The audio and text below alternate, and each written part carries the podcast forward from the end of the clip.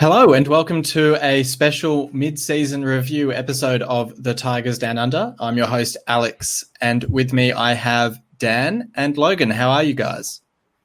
Yeah, good. Thanks, mate. How are you? Yeah, yeah, pretty good. Starting to feel in the uh, festive mood. I'm doing well as well, Alex and um, and Dan. Yeah, it's it's kind of and also kind of not. It's half festive and half uh, tense. I guess is probably the the best way to sum up how things are at the moment.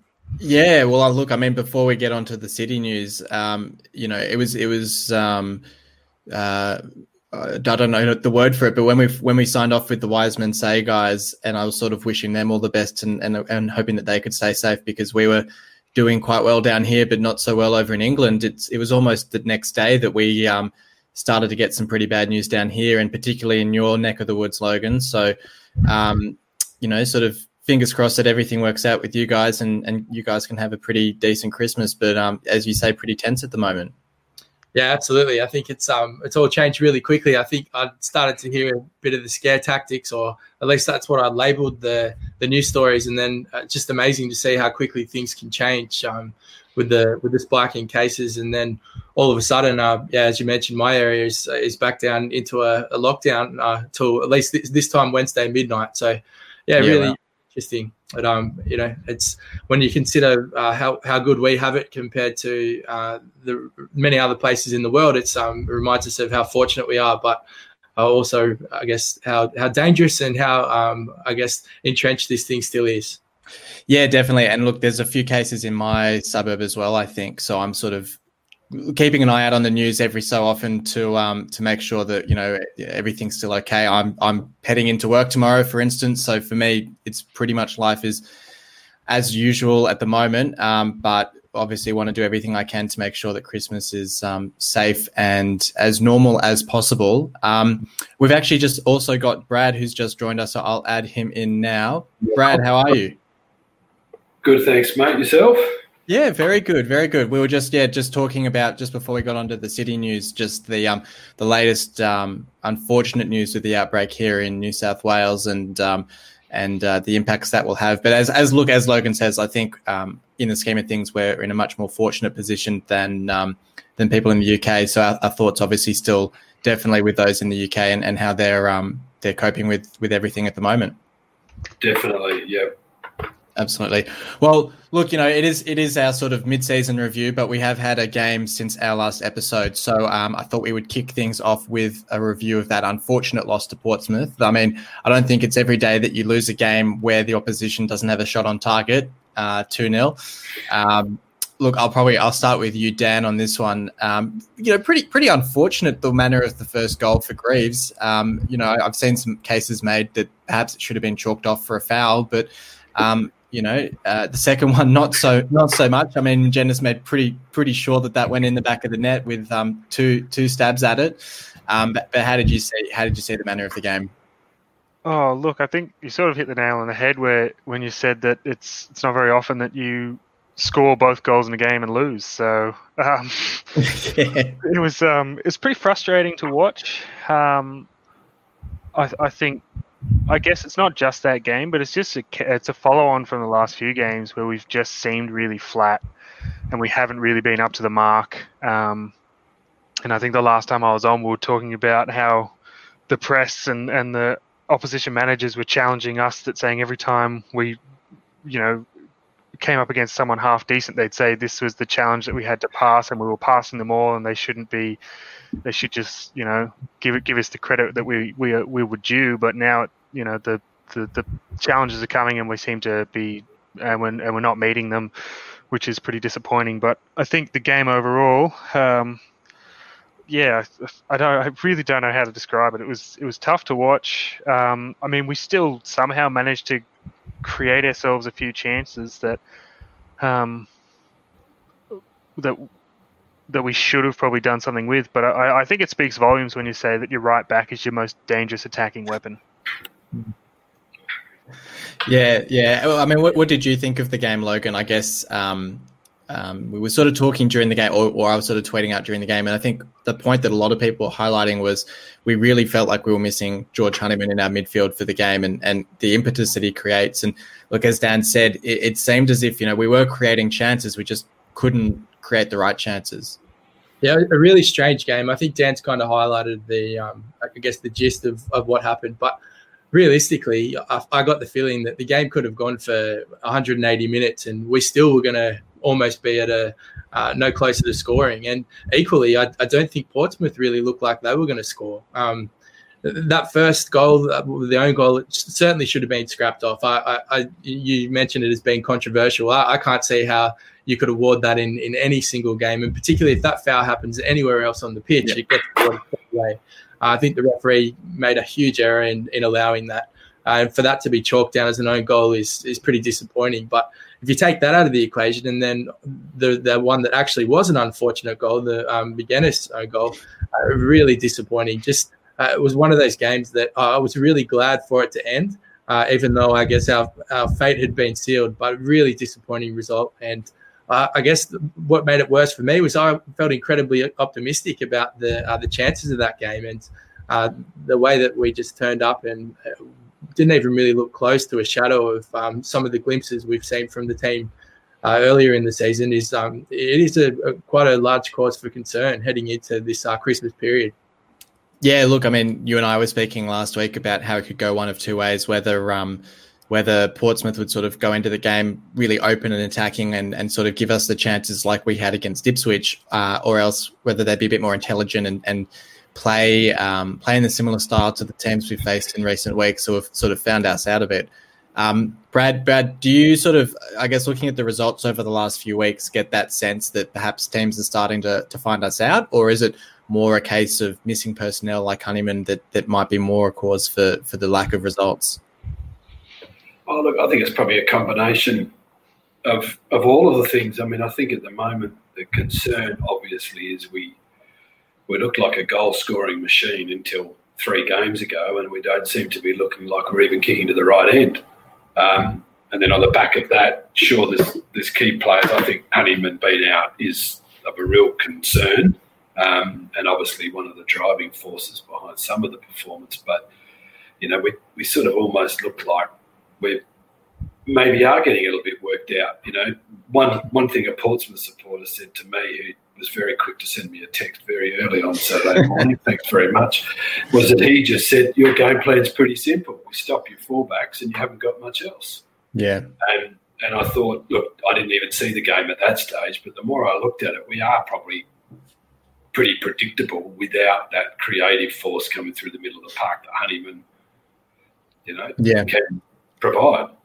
Yeah, and even um, um, look, I mean, we'll probably talk in a little bit when we look at the the season as a whole so far, and also Grant McCann as as the manager. But um, I think the the big elephant in the room as well is Lewis Potter again on the bench to start the game. Um, Dan, I know we were sort of talking just before we went to air, and, and it's sort of echoed the thoughts that the Logan and I were sharing last week that um, really feels as if he's just being bullied at the moment um, to try and sign a contract. And the fact that um, you know there's also these rumors that that if he starts another game, there's some clause in his contract that will increase his wage or something like that. So it still seems a really murky sort of situation. But um, you know, talking about the fact that we're lacking that attacking spark, it seems that that spark is Lewis Potter, and he's just not getting a run at it. Yeah, look, I think you um you jumped in about half a second before I was about to, to speak and bring it up myself, honestly. Um, but yeah, look, I, I I just don't, I fully just don't get this whole situation at all. If there's a clause in his contract, it's because the Allams put it in in there in the first place. So if he's got to start, if he gets a pay rise when he starts another game, well, that's their fault. They can't, you can't just like pull the pin on that now, because we get, I get frustrated with like particularly in the A League and stuff, and play like players who then ha- just have their contracts torn torn up by mutual consent to go and join join somewhere yeah. else, and all this contract stuff's frust- like annoying as all hell. But like he like it's not this one's not on the player at all. This is fully just all on the management, on the, the club itself and the decisions and things that they're doing. And I think just to say, oh well, we've got to pay him, even if he gets paid twice what he's getting now, he's probably still on peanuts because he's only 19. Um, like that I just don't I just don't get that and I think that whole situation how that's playing out and and whether and the fact that on top of that he's getting bullied to not that he's not going to start until he signs this new deal which probably just cuts out that pay rise anyway is probably half of it as well but I mean, we, we went through the same. We went through the same thing with Timon as well. I think where he was on peanuts and, and wanted a pay rise, mm. and, and we dicked him over on that as well. Probably, it would. I, I could only imagine the, the long list of players that we've dicked over in contract negotiations. yeah, yeah, um, yeah. But, it's a long but one. I think like this whole thing, and, and we were we were talking about it before that there's so many different elements to this. You know, this all this stuff about Keane Lewis's Potter's con- contract negotiations sort of came out a couple of weeks ago and it's sort of coincidental that all these details have started coming out that if he starts in the game he's, he has to get a pay rise but he's not going to start another game until he signs the contract and all this and then but also the, the teams in general seem we seem to be playing a little bit worse for wear and i think i made the comment to you about that like that team morale like they're he's been such a good player and, for, and so young that they'd be all rallied around him and supporting him in this and the clubs, as you said, has so eloquently has uh, dicking him over. so um, I, I, think I think that's playing a part, and that's another one of those situations where we're going. These these things need to get resolved quickly, and they need to get dealt with in a in a way that benefits everyone. And that I guess really is just getting it getting it sorted, getting the pen to paper, or just letting him play football because that's what he's there to do. And when he came on, even against Portsmouth, he just added some some nice impetus to our to us going forward and created a few chances. So I think while we don't play him, regardless of his contract situation, we're shooting ourselves in the foot. Yeah, yeah. Um, Brad, Brad, did you have anything um, to add to that about Lewis Potter's situation? Yeah, look, I mean, we know early in the season he was our number one gun. Um, the way I look at it is we go back to that round one, and if someone says to you, "Hey, this is how this guy can perform," build a team around him, you would. And here we are sitting there trying to squibble about minor or major issues with a contract because it's all money related. That's all it is. Um, how could you begrudge this guy getting paid any extra than what he was on? Um, and probably the thing for me that probably hurts, and I think it's probably why people are getting so pissed off about it, to be honest, is that this is all being played out in the media yep. in a way that um, is going to hurt everyone at the club, supporters, owners, and players. I mean, all that needs to happen is someone to say it'll be fixed, and we all go great. But at the moment, it doesn't even look like it's going to be fixed.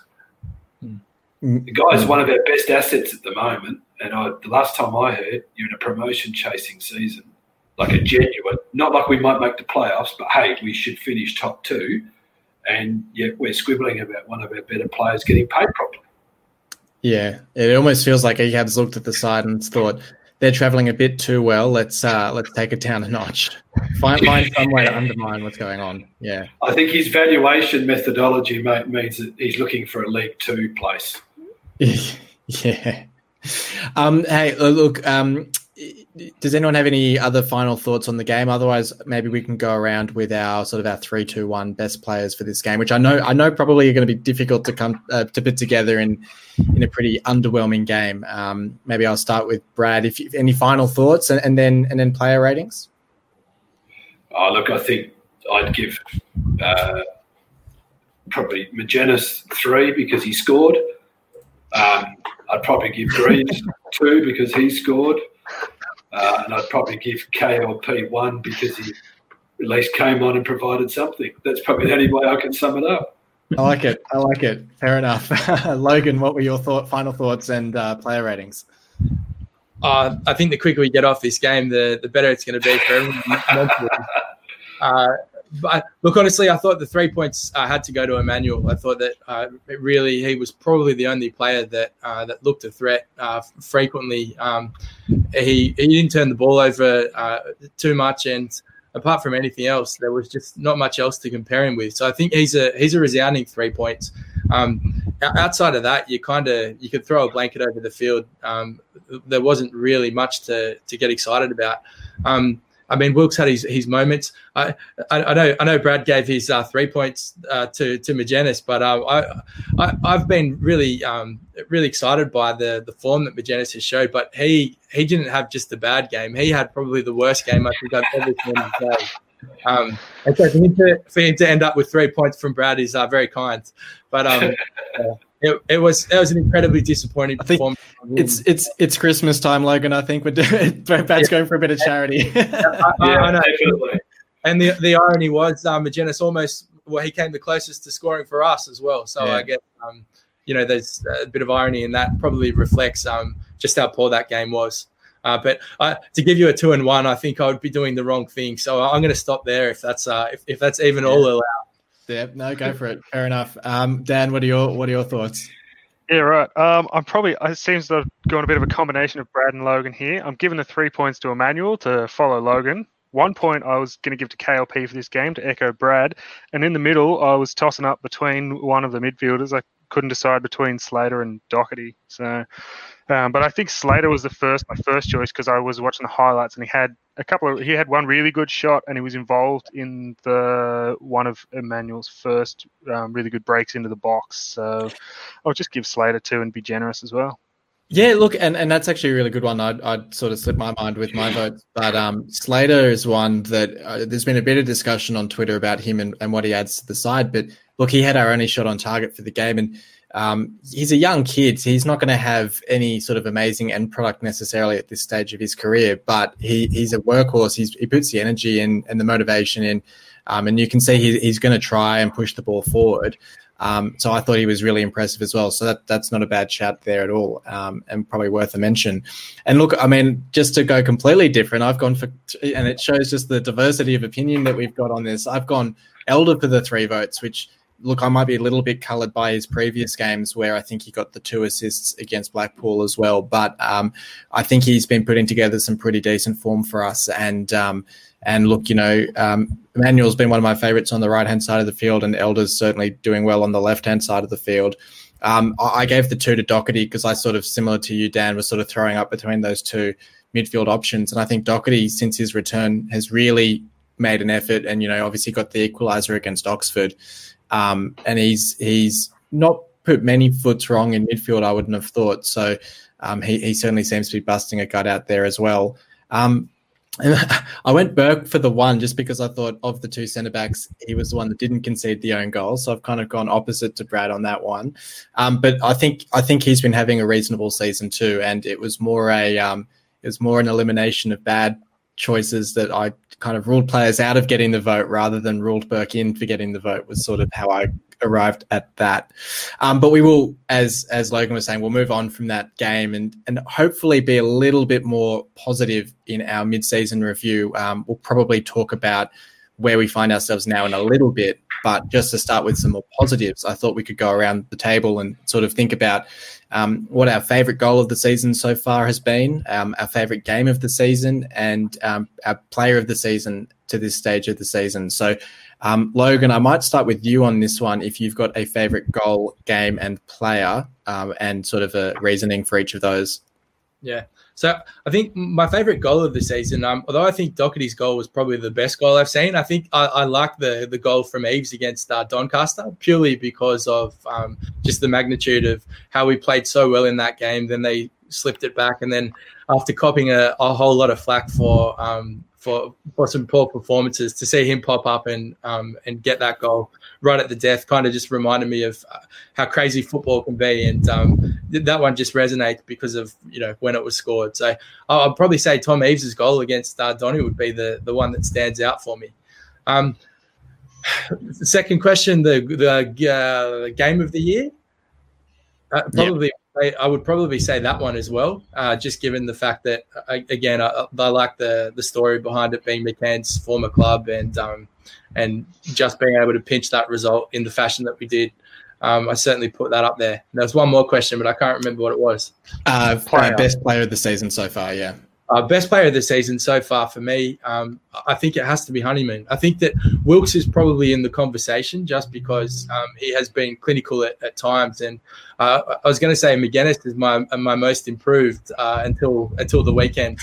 Uh, but took a few steps backwards. Hey, that's right. Um, but I think um, if if we're talking from uh, from start the start of the season to where we are now, I just I've been so impressed with George Honeyman, and I think the last uh, the last two results in particular have really highlighted just how important he is to the to the City Machine and what what he offers when he's in the side. So Honeyman for me is um, is, is my player of the season thus far. Um, and then Brad, your favorite goal, favorite game, and best player so far. Um, I think probably I was going to say Eaves as well, but I'm going to move it now. I think the Docherty goal probably was my favourite goal in isolation. Um, I think probably game of the season at the moment was. Yeah, I still I don't know. I still have this debate about whether it's because we won or because we scored lots of goals, or you know, I'm still not sure which one. So I'm going to have to come back to you on that one. Yeah. Um, but I think player of the season, I think probably early on, KLP was obviously generating the most excitement. It just seemed like he was the wonder kid. But I think just to echo the sentiment so far, Honeyman not being there, and then even just visualising a couple of those balls he's played that have literally we've scored from, and the way he sort of is that workhorse but can create something in the middle is clearly what we've been lacking in these last few results. Um, and so probably I'd have to agree at the moment, most important player is is, is probably Honeyman. Fair enough. I'll, I'll, come back to you on your um, favorite game of the season then, and I'll throw to Dan for his goal, game, and player. All right. Uh, favorite goal, I have um, Keane Lewis Potter's runaway goal against Swindon Town. Um, to I think that was the equaliser, was it? No, or it was. That... I think it's. I think it was to put us in front. Uh, that put actually, us in? Yeah, no, yeah. I think it's, it's one at the start. Yeah. Oh, yeah, yeah. I can't remember.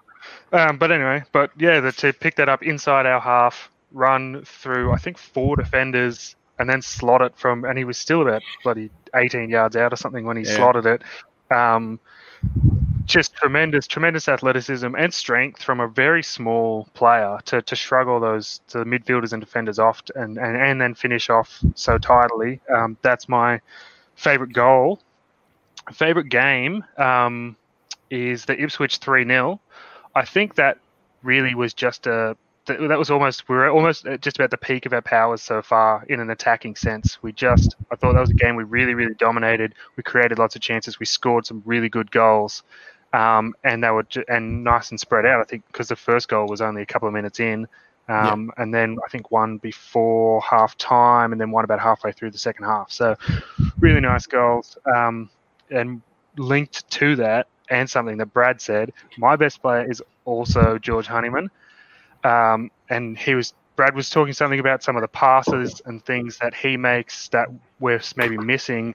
And in that goal against Ipswich, in that first that first goal was the ball came into Honeyman in the box, and it was a little disguised pass that he plays back to Wilks, who then shoots in, scores inside the near post. But I think Honeyman's energy and everything that he, he just brings so much um, and as much as we he was maligned last year for the quality that he did or didn't possess, I think he's really stepped into that role in the team this year, um, in that number ten role, and really made it his own. Um, and I think I, think I, I made a joke in one of the earlier episodes about him leading us to the Premier League it's just about being on his shoulders that we have got ourselves in such a strong position so far yeah. this season. And as others have alluded to, his presence has been so sorely missed. Whereas others who um, we ha- when they've stepped out, we thought we would miss and maybe haven't so much. Even KLP, we we really thought we that we would miss his um, that his directness, but it has been a loss, but not as significant as Honeyman's has been at this stage. So that's my reasoning for play a game and goal. Fair enough. No, good shouts, and um, a couple of those we're going to overlap with mine. So I'm glad that before we um, before we enter air, I was sort of thinking of other other games and goals that um, take their place because Ipswich is a great shout. Um, I think I said at the time after the win that it was um, reminiscent of one of the games in the Brucey promotion year from the from the uh, second time around from the championship, where um, we were sort of squatting aside uh, promotion rivals with relative ease. Um, so for, for me, uh, favorite goal of the season, I've actually picked the other goal from the Donny game, which was the Magennis thunder bastard of a free kick um, in the first half, which I just I just loved it because it was a sign of a player at the top of his confidence. Uh, no doubts in his mind that he could just put an absolute, you know, huge amount of energy behind it and just break, you know break the back of the net essentially. Um, so that's probably my favorite goal of the season so far. Favorite game of the year? I'm actually going to cheat a little bit, and it's not a league game, but a cup game, and that was the win over Leeds, which feels like it was quite a while ago now. Um, but to beat a promote, to beat a Premier League side, I should say. Um, yes, it was on penalties, but really should have been in uh, in normal time. Um, was a fantastic display, and that was sort of early on in the season when we were sort of unsure if um, if um, we were so we were sort of sort of starting to gel, sort of starting to click as a side. We'd we'd had a few uh, like we'd had the nil nil with Sunderland in the first round of the League Cup, and um, we're sort of still putting the putting um, putting uh, the side together really, and we, we sort of getting getting going early in the season, and to to be one 0 up against a reasonably strong lead side um, and then come away with the win after penalties was was a pretty enjoyable experience. And the uh, the banter on Twitter afterwards and social media afterwards was um, certainly a, a, really enjoyable part of that as well. Um, best player, I look. I think the easy answer would be to go with all three of you and say Honeyman as well. But I I'll go with Josh Emmanuel just for the for the um, perspective that um, you know the difference between the expectation for him pre-season and what we've got from him over the course of this season has just been massive for me. And I think he's been a big part of of the way that we've played this season as well. And I, know, I know Brad was sort of saying that the the ability to stop our fullbacks really does unravel us at times. Um, I think that's a large part down to just how effective Emmanuel's been that you know if if if teams are managing to to clamp down on him then it does make it really difficult for us in games. So I think Honeyman's a great shout, and I think um, Emmanuel's a, a, good shout as well for for being right up there in in, in the conversation for Player of the Season. Um, Brad, did you have a favourite game of the season? Had you managed to?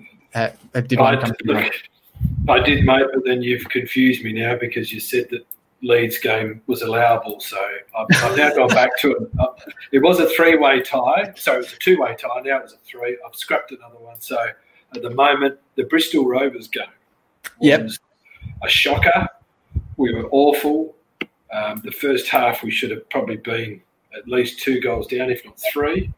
And then whether McCann gave them a spray or Ehab left the building, I don't know what it was, but I think we banged in three goals in about 10, 15 minutes. We looked awesome. And although I still remember pretty much ignoring the first hour or so, um, I actually thought that night, if we can go to Bristol and actually win midweek after looking terrible, we're a real chance. Um, now, that was some time ago and things have changed since then, but three goals away from home when we were rubbish was probably as close as I'll get to the Leeds game.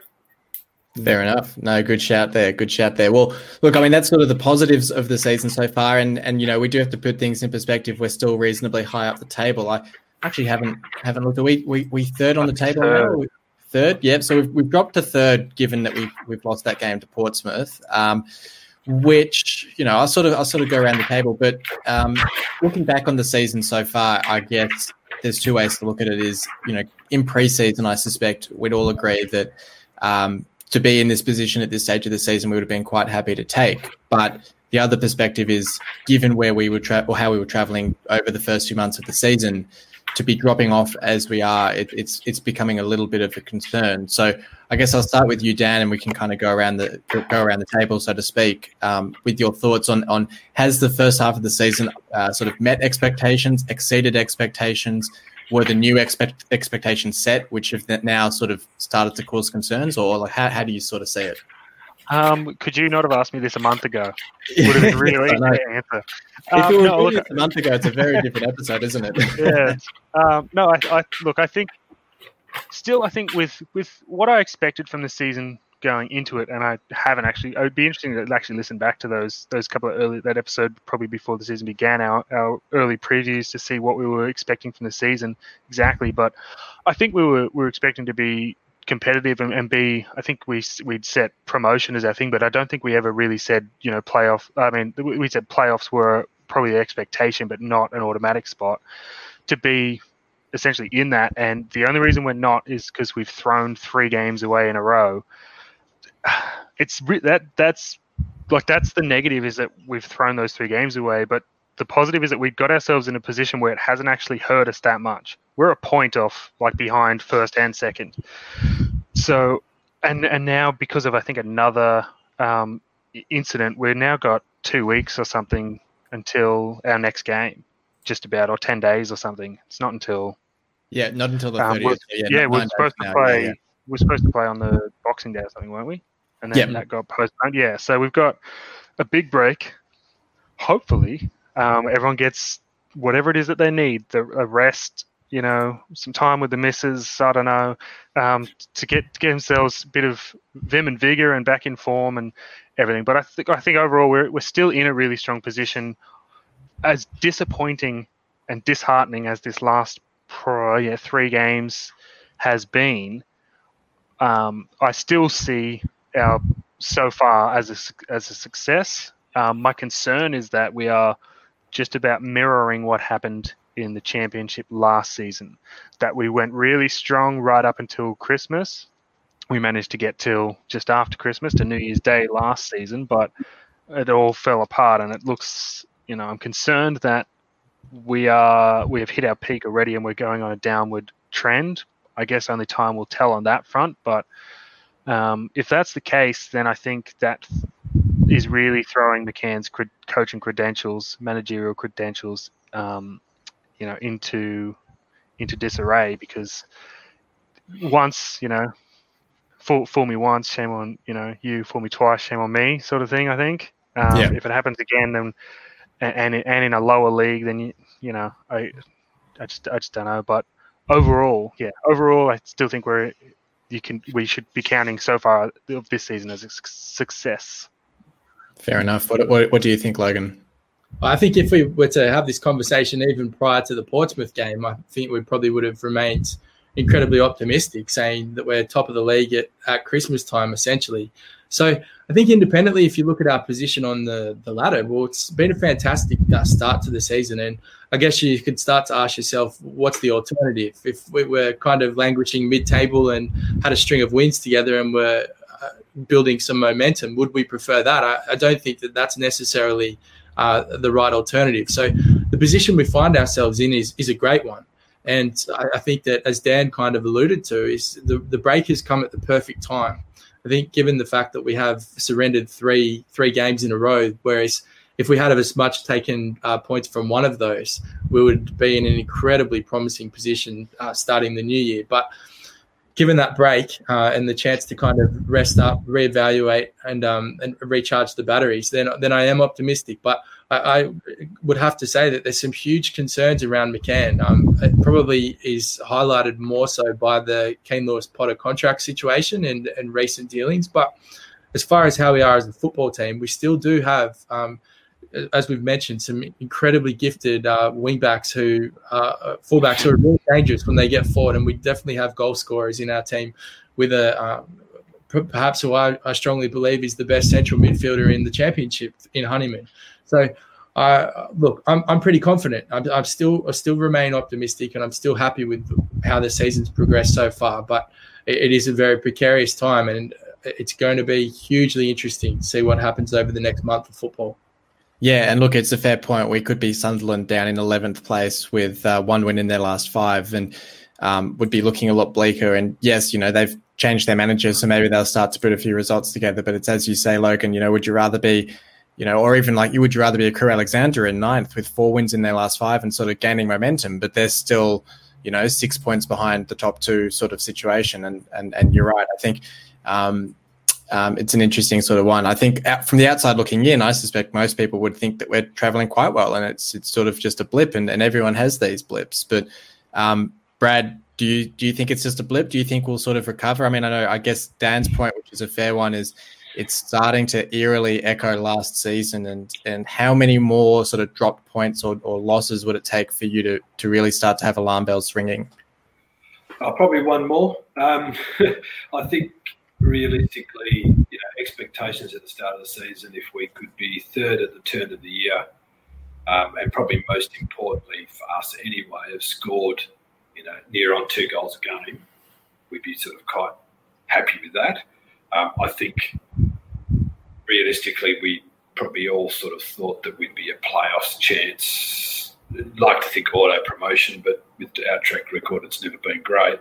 But just to echo some of those comments there, this turn of the year always scares me when you've been high flying for a few weeks and all of a sudden drop nine or 10 or 11 points on the trot. But I think probably there's still one little eerily strange point that I keep pointing back to is we've actually got a bloody good squad. Mm-hmm. In Yep. this league, we should be, you know, stretching right out to players 24, 22 to 24, somewhere like that. Whereas clearly other clubs don't have that, you know, ability to drag 20 to 25 players through a whole season or quality ones anyway.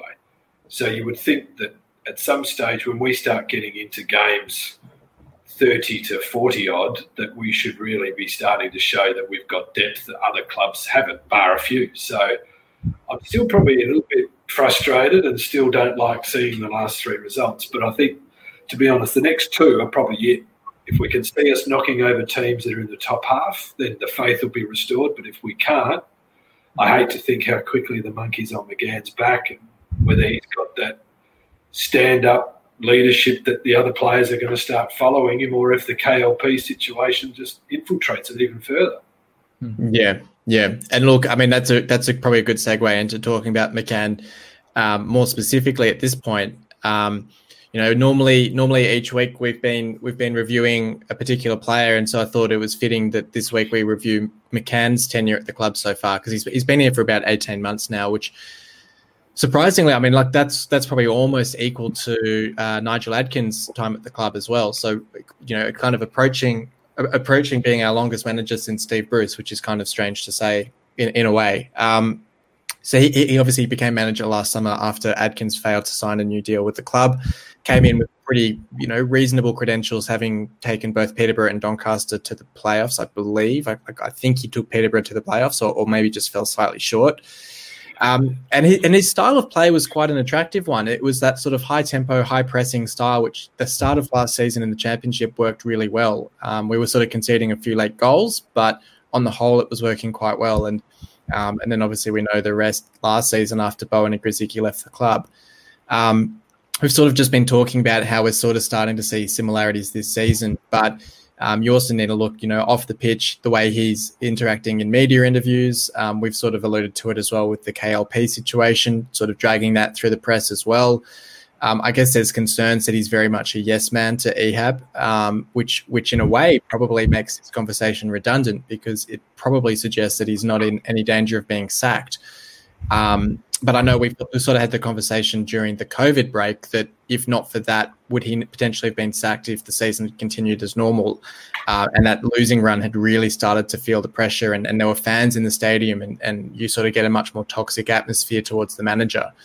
Um, I guess, Dan, I'll start with you on this one. Um, in terms of McCann's time at the club, do you think he can still be a success at the club, or do you think, given all of these hallmarks of you know, as you as you perfectly put it, fool me once, shame on you, fool me twice, shame on me. We're sort of seeing the same failings the second time around.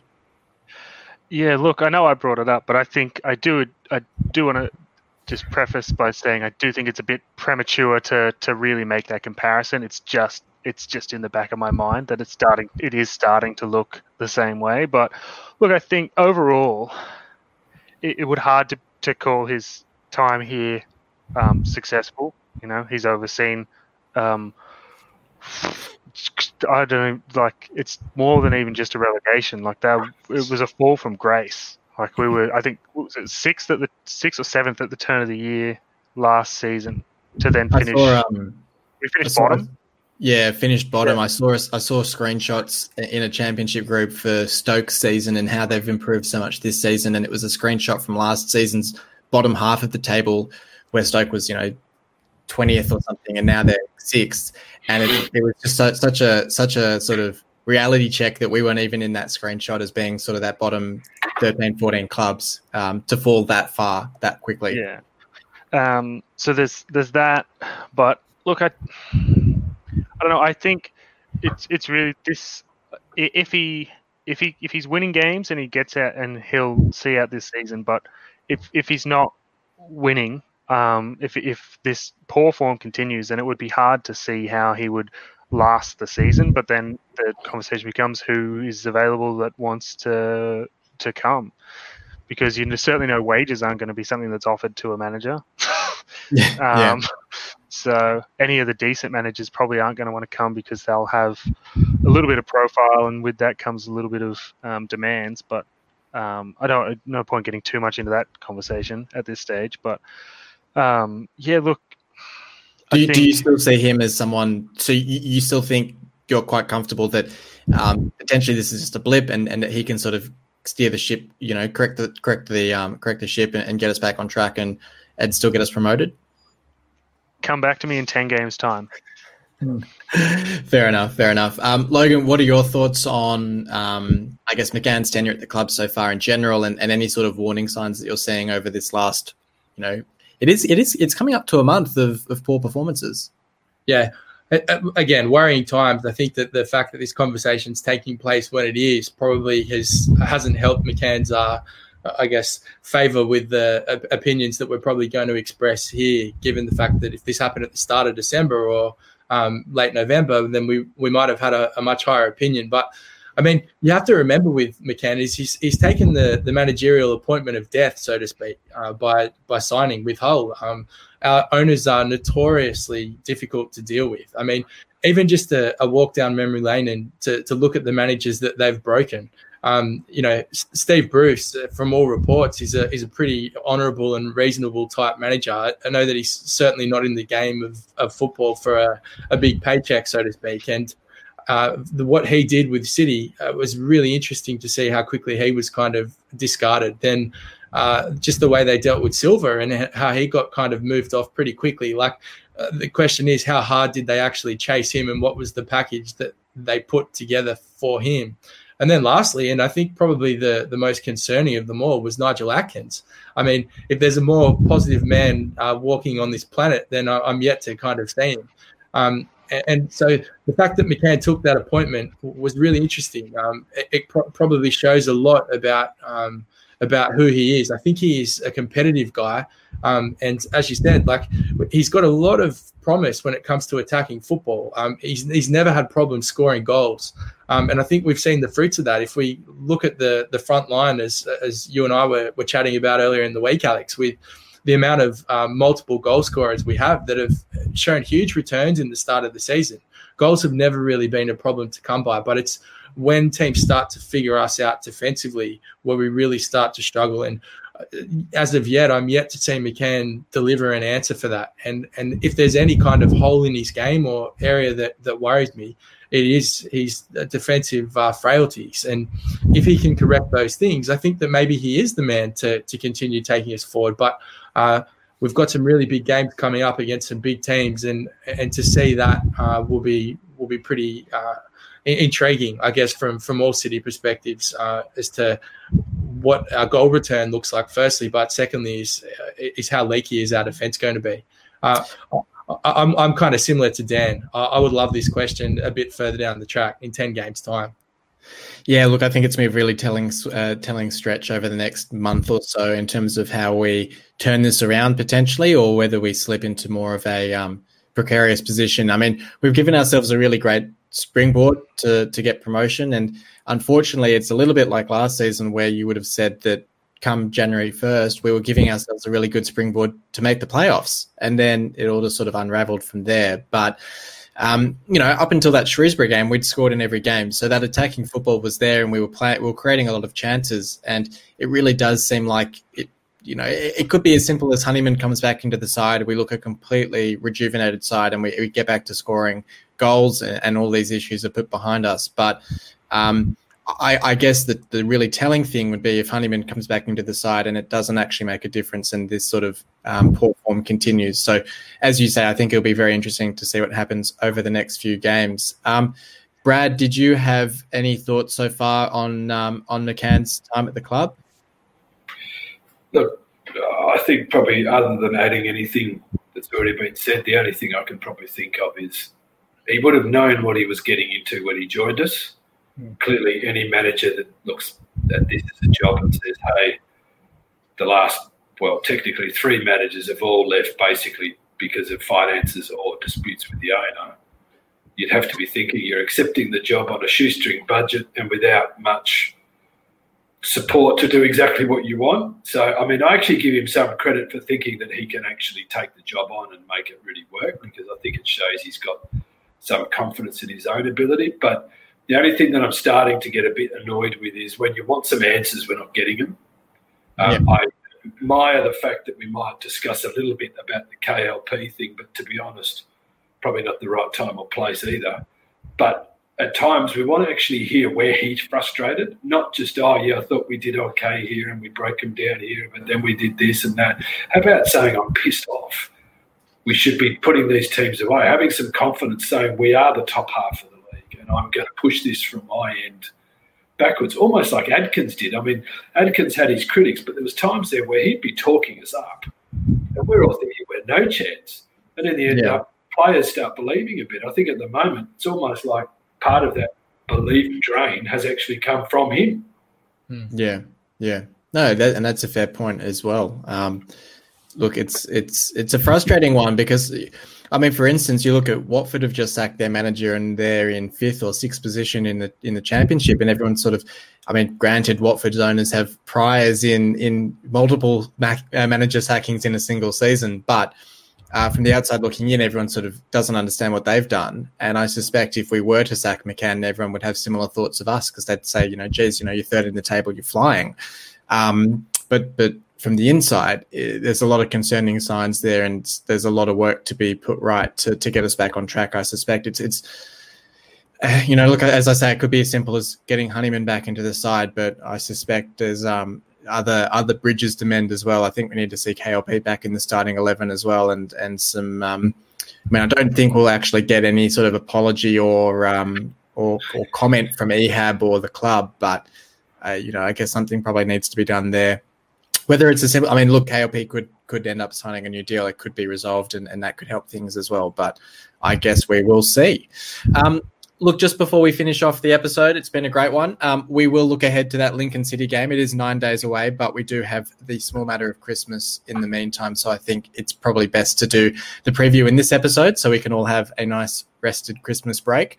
Um, it's going to be a you know big clash again. Um, they're sitting in second in the table, just above us, um, a point above us. So um, you know, look, we've got a game in hand on Portsmouth. If we if we were to beat Lincoln as well, um, it then gives us the chance to go back top of the table and put that ability back in our hands.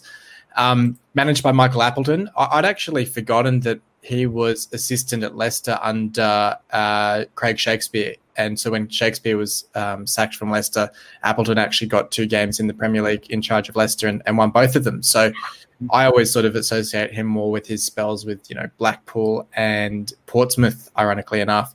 Um, both when they were both struggling quite a bit. So he sort of he strikes me as that sort of really tough manager um, who can work on a shoestring budget that that clubs that are really sort of struggling can bring in and sort of try and get a bit of stability back. Um, so and he, and he to be doing a pretty good job with Lincoln as well. He I think he took over Lincoln when the Cowley brothers went off to Huddersfield. So um, he, he's certainly done well with them as well. Um, we haven't played them since 2004. We played them in League Two. I think was the last time we played them back in 2004, and it was called the old Division Three.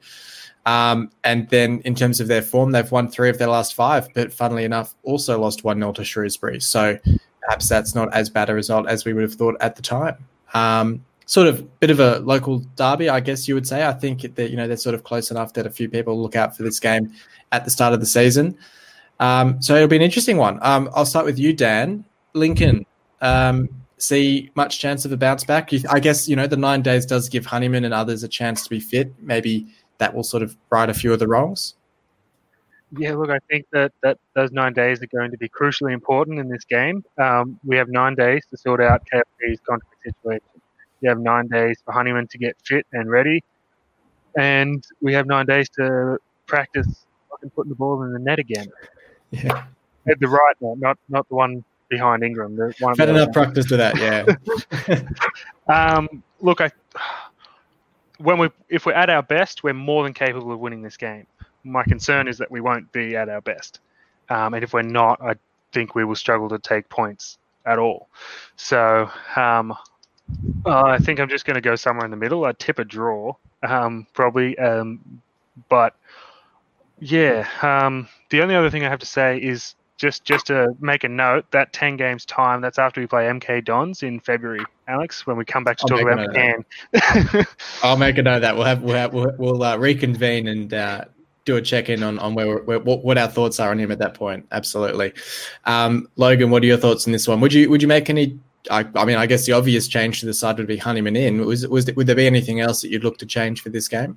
Well, I think that, that that's definitely one of them, and the second one would be KLP starting. I mean, you, you make those two changes, and I would say that we're we're pretty much at full strength, and you would really say that we're we're at the races. I, I kind of want to uh, touch on what Brad said before, and he really uh, really kind of reminded me of just how uh, how great the squad truly is. Like the depth that we do have, and the the players on our roster. Um, we really just have no reason to fear any team, and I think that it becomes quite difficult uh, to kind of carry that mindset into these games when you go on a, through a bit of a bad patch or through a losing run.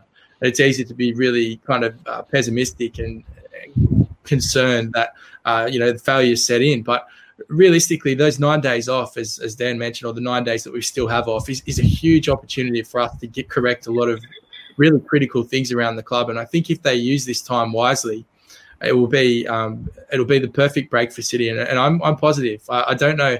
My optimism's been tested a lot lately, and I've had it uh, perhaps unwarranted in uh, some of the games that that we've uh, found ourselves on the receiving end of. Um, especially highlighted in that Portsmouth result. But I, I, do think that we can get a result against Lincoln, and I would be uh, I'd be really surprised if we didn't, given the fact that we've we're coming fresh off a break, and I think everyone will be incredibly hungry to uh, kind of correct some of the the wrongs that have happened in in recent times, and I don't think it can come soon enough. Absolutely. So I'm going to say one 0 One 0 I like it. I like it. Brad. Uh, I'm going to back my usual pessimistic trend of Tuesday night games, and I'm going to say that we're going to win 2 0. We're going to look quite convincing, and this may or may not be correct. I'll have to check the facts later. But I have a feeling we haven't lost a Tuesday night game at home, at least this season, and well into the last season, in the first half of the season, of course. So, in other words, please don't check that stat it may or may not be correct, but I'm running with it. So 2 0, we score more goals than them, we win. That's it. Can I can I can I just say, Brad? I just did a very very quick check, and then I just I just checked literally our last Tuesday night game against Blackpool, and we did in fact lose it. But we'll go before then. Before then, was I, that a league game? Right. Sorry, league game. game. Yeah, yeah, yeah. Thanks for that. Probably okay. before the but before the Blackpool game, I suspect you're probably yeah. right. Yeah, yes. up until that Blackpool game, yeah, that's right. the um, the only other thing I would just I didn't even think about before, but Lincoln still plays. They play Burton only a couple of days before they play us, so that's um, a bit of fatigue yeah. maybe sets in for them, and we'll be very fresh. So perhaps that will play a factor as well. Yeah, and actually, because as I, as I was sort of saying that we have that game in hand on Portsmouth, I was sort of realizing as well that we'll actually have two games in hand on Portsmouth and a game in hand on Lincoln. So if Lincoln drop points against Burton, it means that if we beat Lincoln, we'd be ahead of them with a game in hand. So there's a lot of permutations to play out um, over the Christmas period, um, and I think you're right. But I think everyone's right in the, in talking about the fact that being rested over that period will be really, really good for us. Um, you know, I think it means that the players can probably have a relatively normal Christmas day, which is probably going to be good for their morale.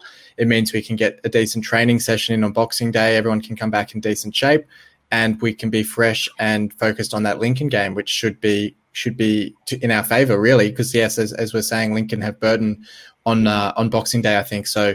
Um, that will be uh, an interesting clash for them as well. I, I you know, I'm once bitten, twice shy sort of thing. I think I'll, I'll, agree with Logan and try and be optimistic on this one and go with a 1 0 City win. Um, I think a lot does come down to the lineup. I think for me, um, Honeyman's more important than KLP, I think, in a few ways.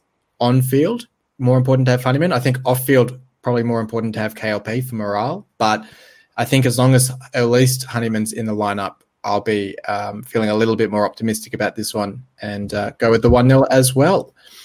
Um, but that just about wraps things up, guys. Uh, did anyone have any final thoughts before we signed off? No? All good? Okay. Well, uh, thanks for joining me, Dan. No worries, man. Anytime. And thanks for joining me, Brad. Thanks, gents. Have a good Christmas, everyone. You too. And thanks for joining me, Logan. Alex, my pleasure.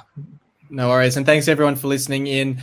Um, as always, give us give us a like on uh, on YouTube, share the video around, share the video on uh, Twitter as well. Give us your thoughts on your favorite goal, favorite player, and favorite game of the season so far, uh, and what you thought of ours as well. Um, I think if you click the bell on YouTube, you'll actually get notifications for when these videos are about to go live. So um, hopefully, people are able to to join us live for these episodes, uh, which would be great. But um, otherwise, have a very Merry Christmas to everyone over in the UK everyone here at home in Australia as well.